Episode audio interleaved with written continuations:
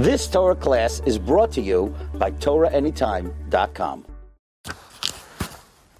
Way 25 is Hamakiris Makomoi. And we need to pay attention to the first letter of this. It's with a hey. As opposed to the first 24, which are speaking with a beis. Ber Talmud, Ber Shmiya Sa'izan, Barichas Vasayim, Ber, Ber, Ber. With, with, with, and suddenly it's the, with the hey hayadiyah. What is the difference? So the Meforshim explain. The first 24, these are means through which a person acquires the Torah. With this, with that, through this, through that. The last half of the 48 ways, though, this isn't about acquiring the Torah. It's about maintaining it. And therefore it's with a hey. Hey Hayadir. Says the Medrash Shmuel. These things are really only for individuals. It's something special. This isn't something everyone's going to achieve, but it's something we all need to aspire to. The Sefer Lechem Shamayim says the first set of kinyanim, the first 24, these are conditions for acquiring the Torah. And the last ones, the set that we're starting now, are things that flow from the first ones. Through humility, one becomes Makaris Makoma. So what is this Makaris Makoma? Being aware of your place, being aware of your station. Number one, recognizing who we are, self knowledge, appreciating what our skills are, what our talents are, what our capabilities are, what our life experiences, what our Torah knowledge is. And as a result of that, recognizing whoever we are, there are always people that are greater than us. And treating their opinion, their psak, their ruling, their insight, their intuition with due deference. Not to think we know it all. Not to say things that are above our station.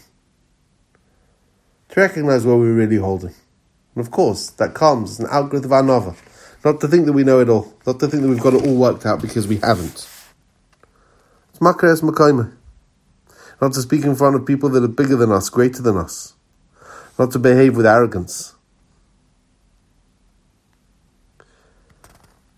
On the other hand, makares makaima. Alei Shur, says HaRav Wolbe, to know ourselves really well to recognize what our unique place and position is in this world, what we're meant to use our talents, abilities, and capabilities for. How do we do that? Number one, says the Medrash Shmuel, Makiris Makoimai. Where's our Mokum? The beis Medrash. To realize that the true natural habitat of the Jew is in the beis Medrash, is in the place of study and growth. And everything else that we have to do Okay, it's necessary, it's important, it's valuable. Makras Makoma, realize where we always have to come back to, coming back to that pure place. On a deeper level, Hamakras Makoma, realizing where is our place really? It's not here, it's not in this world. We come from the higher realms, we'll go back to the higher realms. We're only here for a short period of time. And when we realize that this world is transient, that we're only here for a finite number of years then we'll make the most of it. We'll make the most of all the opportunities that come our way.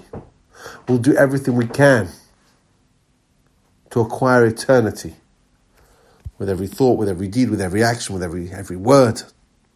Makaris Makoma, realize where we really are and where we're going to. Recognize what life's really about. That's Makaris Makoma. You've just experienced another Torah class brought to you by TorahAnytime.com.